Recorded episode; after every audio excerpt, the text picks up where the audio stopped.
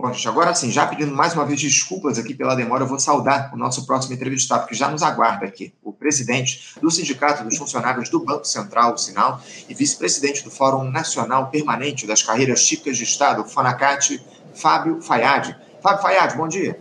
Bom dia, Anderson e amigos do Faixa Livre. Me ouve bem, Ouço, ouço bem sim. Está com um pouquinho de eco, mas dá para te ouvir bem uh, o, o, que você diz, ô, Fábio. Quero agradecer muito a tua participação com a gente aqui no nosso programa mais uma vez, ô Fábio. Você volta a conversar conosco aqui a respeito da questão dos servidores, né? Porque a unidade de vocês, servidores públicos federais, em busca de recomposição salarial justa no orçamento da União para o ano que vem, segue a todo vapor.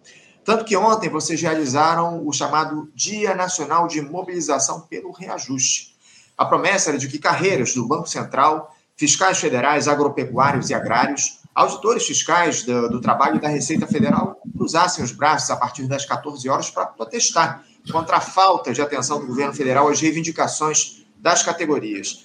O Fonacat fez, inclusive, o Fábio, uma transmissão ao vivo pelo seu canal Correto. no YouTube, falando aí sobre as atualizações da Mesa Nacional de Negociação Permanente e com a participação de entidades aí que aprovaram esse dia de mobilização.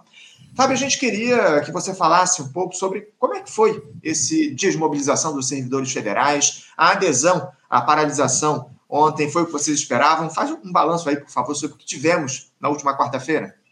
Claro, mais uma vez, bom dia uh, aos amigos aí do Faixa Livre, é um prazer estar aqui com vocês. É, infelizmente, a gente vem para falar de uma coisa chata, né? Que o governo, uh, em vez de negociar, está enrolando os servidores e por isso a gente está aqui trabalhando com essa perspectiva de, de mobilização crescente, né, até greve está sendo falado. É, estamos falando em greve porque o governo não traz a proposta. A mesa de negociação geral do serviço público começou em julho, nós estamos em novembro, quatro rodadas e nada foi apresentado. Então, assim, é, se é para negociar, negocia. Se é para só chamar para tomar café, é, água, a gente, obrigado, a gente tem outras coisas para fazer. O que é importante que o governo chame, dia 16 agora tem uma reunião prevista, quinta rodada, né, para apresentar alguma coisa, e não apenas para bater papo. Por isso nós fizemos a mobilização e já estamos, estamos programando outra para o dia 22 de novembro, caso a reunião do dia 16 seja outro fracasso. Paralisação ontem foi acima do que a gente esperava, por um início é, para uma retomada dessa coisa geral da mobilização. A gente apostava numa resposta da mesa mais rápida, mas ela não veio, então a gente decidiu intensificar. No Brasil inteiro, vários atos de protesto, ah, algumas universidades, algumas outras carreiras fizeram seus atos, o Banco Central fez seu ato nesse período de 14h30 a 16h30, fizemos uma live e começamos a despertar é, com mais força né, no, no, nos servidores federais a importância de mobilização. Sem ela, o governo vai continuar nos enrolando não vai trazer as respostas que a gente precisa. É, o que a gente observa, infelizmente, né, Fábio, é essa enrolação que está colocada a partir da atuação do Ministério da Gestão e, e, da Inovação, diante dessa necessidade que há de estabelecer a recomposição salarial para os servidores públicos federais, algo que é cobrado já há bastante tempo. Aqui, inclusive, a gente faz esse acompanhamento com vocês já desde do, da gestão Bolsonaro, desde antes, na verdade, né? Enfim. O, o Fábio, uh, vocês ficaram sabendo se houve algum tipo de repercussão no governo federal uh, esse dia de mobilização, de mobilização que vocês fizeram ontem? Algum representante da gestão Lula procurou o Fonacate para falar a respeito dessa mobilização de vocês? Na realidade, não, porque já está marcada a reunião, né? Dia 16. Então, a nossa ideia foi justamente chegar para essa reunião com um protesto feito e com a promessa de um novo protesto, porque infelizmente só essa pressão está fazendo o governo se mexer. O que, que acontece? É, existem coisas simples, e antes dessa mobilização dia 8, no dia 6 nós soltamos o Fonacate, né, é, uma nota de repúdio, trazendo cinco questões óbvias, além de repudiar uh, o que está acontecendo até aqui. é, que a reunião do dia 16 traga algo efetivo e não só conversa, as, é, além da mesa geral, tem as mesas específicas. Algumas foram pedidas e não foram abertas, que, que sejam abertas. Algumas foram abertas e a, só teve a primeira rodada, ou então houve duas rodadas e as duas rodadas não trouxeram nada. Então que tem a rodada para trazer alguma coisa. Duas questões também importantes. É, aposentados e pensionistas não podem ficar de fora. Infelizmente, houve rumores de que o governo estaria preparando algo só para ativos. Inaceitável. São milhares de servidores aposentados e pensionistas de todo o país. O Fonacat nunca vai aceitar que eles fiquem de fora. E questões que já tinham sido objeto de acordo, inclusive com a Dilma em 2015, estão até hoje paradas, sem impacto orçamentário. Mudança de nomenclatura, ajuste de cargo, coisa assim, sem impacto financeiro o governo até hoje, nem isso ele apresentou, algo que ele já tinha, o Sérgio Mendonça, na época, negociador de 2015, fez acordos com várias carreiras, isso estava parado por causa do governo Temer e Bolsonaro, mas agora que está voltando a negociação, nem isso que já tinha sido acordado com o próprio PT foi colocado. Então, a nossa situação foi clara, protesto antes, reunião, vamos cobrar com firmeza resposta, se não houver, vamos intensificar as mobilizações. É, é o que está no radar. Infelizmente, o que a gente tem percebido aí é essa necessidade cada vez mais intensa de vocês se posicionarem firmemente em relação ao que está colocado, ao descompromisso que a gente observa em relação ao MGI. O, o, aproveitando, Fábio, é, como é que anda efetivamente a mesa de negociações? Você disse para a gente que vai haver uma reunião daqui uma semana, dia 16 é daqui exatamente uma semana, ou seja, na Exato. próxima quinta-feira. Uh, o governo ele havia apresentado aquela primeira proposta inicial, proposta indecente de reajuste inferior a 1% para as categorias do Serviço Público Federal, algo que não contempla sequer o, a recomposição da inflação nesse período de 2023. É, depois daquela primeira reunião, daquele primeiro contato, houve mais algum encontro, alguma outra proposta foi entregue a vocês?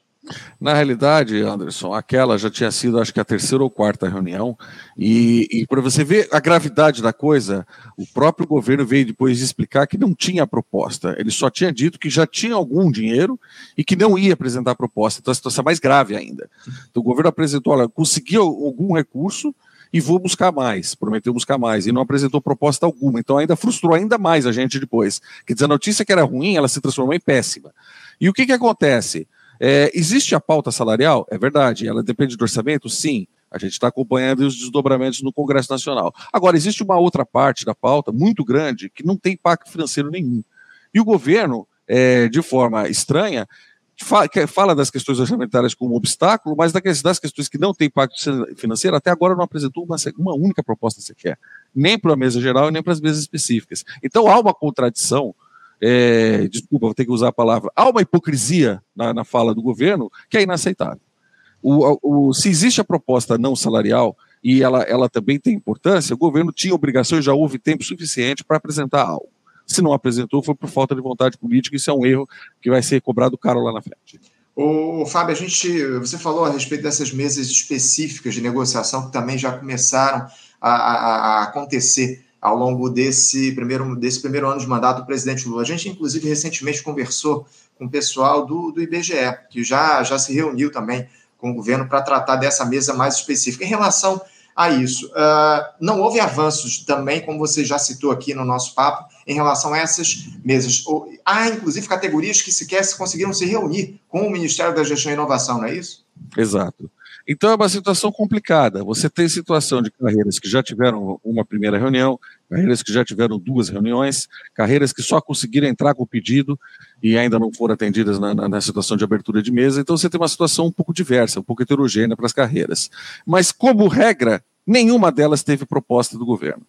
Né? O que houve foi é, apenas um ajuste para as carreiras da FUNAI e da Agência Nacional de Mineração, é, salvo engano, tem uma outra agora que eu não lembro, é, mas são, são pontos assim, específicos de situações que já estavam críticas e o governo já estava resolvendo desde o início do ano, mas não, não, tem a ver com as mesas. Por exemplo, o caso da agência de mineração, o que eles conseguiram foi igualar as demais agências, ou seja, as, as outras agências que estão pleiteando é, têm a sua demanda e um impacto, uma perda financeira com a inflação muito grande. A agência de mineração estava abaixo delas, então agora ela se equiparou às agências. Então, só situações assim pontuais que por alguma razão, que aí o governo tem que explicar qual, quais, é, foram atendidas de primeiro, é, essas situações já estão resolvidas, né? Mas a, a grande maioria dos servidores, a, a, grande maioria das mesas que foram solicitadas ou abertas, permanecem em impasse sem nenhuma solução, sem nenhuma proposta concreta, mesmo da parte não salarial, sem impacto financeiro. Com detalhe, né, o, o, o, Fábio, a gente vai ter aí um orçamento que está prestes a ser votado para o ano que vem. Nas próximas semanas ele deve ser aprovado lá pelo Congresso Nacional. Há uma pressão, inclusive, do presidente da Câmara, do Arthur Lira, para que isso seja votado até o fim do, do ano. O, o Fanacate tem feito diálogo aí com parlamentares a fim de cobrar uma maior sensibilidade à demanda de vocês, servidores, ô Fábio? praticamente dentro do Congresso Nacional toda semana. Eu ontem estive lá é, conversando com vários parlamentares, né, nós tivemos a equipe né? Ontem eu tive, por exemplo, com o presidente da União Brasil, o Bivar, é, solicitando esse apoio, e a gente vai conversar com parlamentares da oposição, da situação independentes. Nessa hora, é, é, nós somos independentes e temos que buscar o melhor para os servidores e, por consequência, para a sociedade, para o país. Né? Servidores motivados, valorizados, serviço público com ainda mais qualidade, com, para o benefício da sociedade. Então, o, o, Congresso passa a ter um papel ainda maior agora e a nossa presença tende a aumentar cada dia lá dentro para poder convencer deputados e senadores a buscarem recursos é, para nossas demandas e para que pressionem o Ministério de Gestão e Inovação, a senhora ministra Esther Dweck, a negociar com mais efetividade e com menos enrolação. É, o que a gente tem percebido, infelizmente, ô Fábio, é um, uma, uma, tentativa do governo privilegiar o grande capital nesse orçamento do ano de 2024. Né? A gente estava conversando há pouco aqui com o Mauriaz e ele eh, questionou essas prioridades que são adotadas pelo governo, deixando o povo e os servidores públicos fora do orçamento. É o que a gente tem percebido aí pelos diálogos que estão vindo lá de Brasília. Eh, eh, Fábio, para a gente fechar aqui, reunião na próxima quinta-feira a respeito da mesa de negociação. Vocês vão lá para ouvir o que o governo tem a dizer a vocês ou há a intenção de levar uma proposta de recomposição salarial para 2024? Como é que vocês vão se portar nessa reunião da semana que vem? Na verdade, na verdade, a proposta já foi levada pelas entidades. Né? Como o governo até agora não apresentou uma contraproposta, não tem como nós não levarmos de novo a mesma proposta. A proposta está dada. O que a gente vai é ouvir mas mais do que ouvir, cobrar essas contradições do governo. O porquê de não ter colocado até agora propostas da parte não salarial, da parte sem impacto financeiro, que é grande, tá? muito grande. É, tem vários pontos, várias colegas de várias áreas, por exemplo, de saúde, tem problemas com a situação do sobreaviso, e nós fizemos um pleito nosso é que isso seja melhor regulamentado numa instrução normativa, ou seja, não depende nem de lei, é uma instrução normativa do próprio governo, né? Então, coisas assim mais simples que poderiam já começar a ser resolvidas, é, nem isso está tendo atenção do governo. Então, a gente vai fazer essa cobrança. E vamos fazer a cobrança assim como fizemos, por exemplo, auxílio alimentação e auxílio e a questão do, do, do auxílio saúde para os servidores. Existia, um, existia uma trava na LDO conseguimos que a ministra, a ministra Simone Tebet fizesse um documento, um ofício para a comissão de orçamento, sugerindo a retirada dessa trava na LDO. Então, é, acreditamos que vamos conseguir a aprovação da LDO sem essa trava, a trava que impedia esse reajuste. Sem essa trava, a gente vai tentar é, reajuste mais expressivo para essas rubricas, auxílio alimentação e auxílio saúde. Então, tem outras situações que podem ser resolvidas. Então, nós vamos não só ouvir, mas vamos cobrar muito do governo, porque o governo não pode deixar essa situação se arrastar até o final de dezembro e depois dizer: olha, não deu tempo. Isso é uma molecagem. Não, tenho, não consigo pensar em outra palavra. Os servidores do Brasil merecem mais respeito. Na época da pandemia, muitos morreram atuando na saúde, na educação e na segurança. Durante a pandemia, o Banco Central, por exemplo, categoria da qual eu pertenço, fez o PIX, trabalhando noites e fim de semana em trabalho remoto. Quer dizer, a nossa contribuição para o país é clara o respeito que nós merecemos é, precisa ser apresentado pelo governo. Então, na reunião dia 16, às 14h30, é, com o governo da mesa geral, nós vamos ouvir o que eles têm a dizer, mas mais do que isso, nós vamos cobrar com muito afinco que propostas reais e concretas sejam apresentadas. É, o, o, Fábio, essa, essa, essa argumentação de que não houve tempo é, é, impossível o governo apresentar no sentido de que essas negociações já têm se dado desde o meio do ano. Né?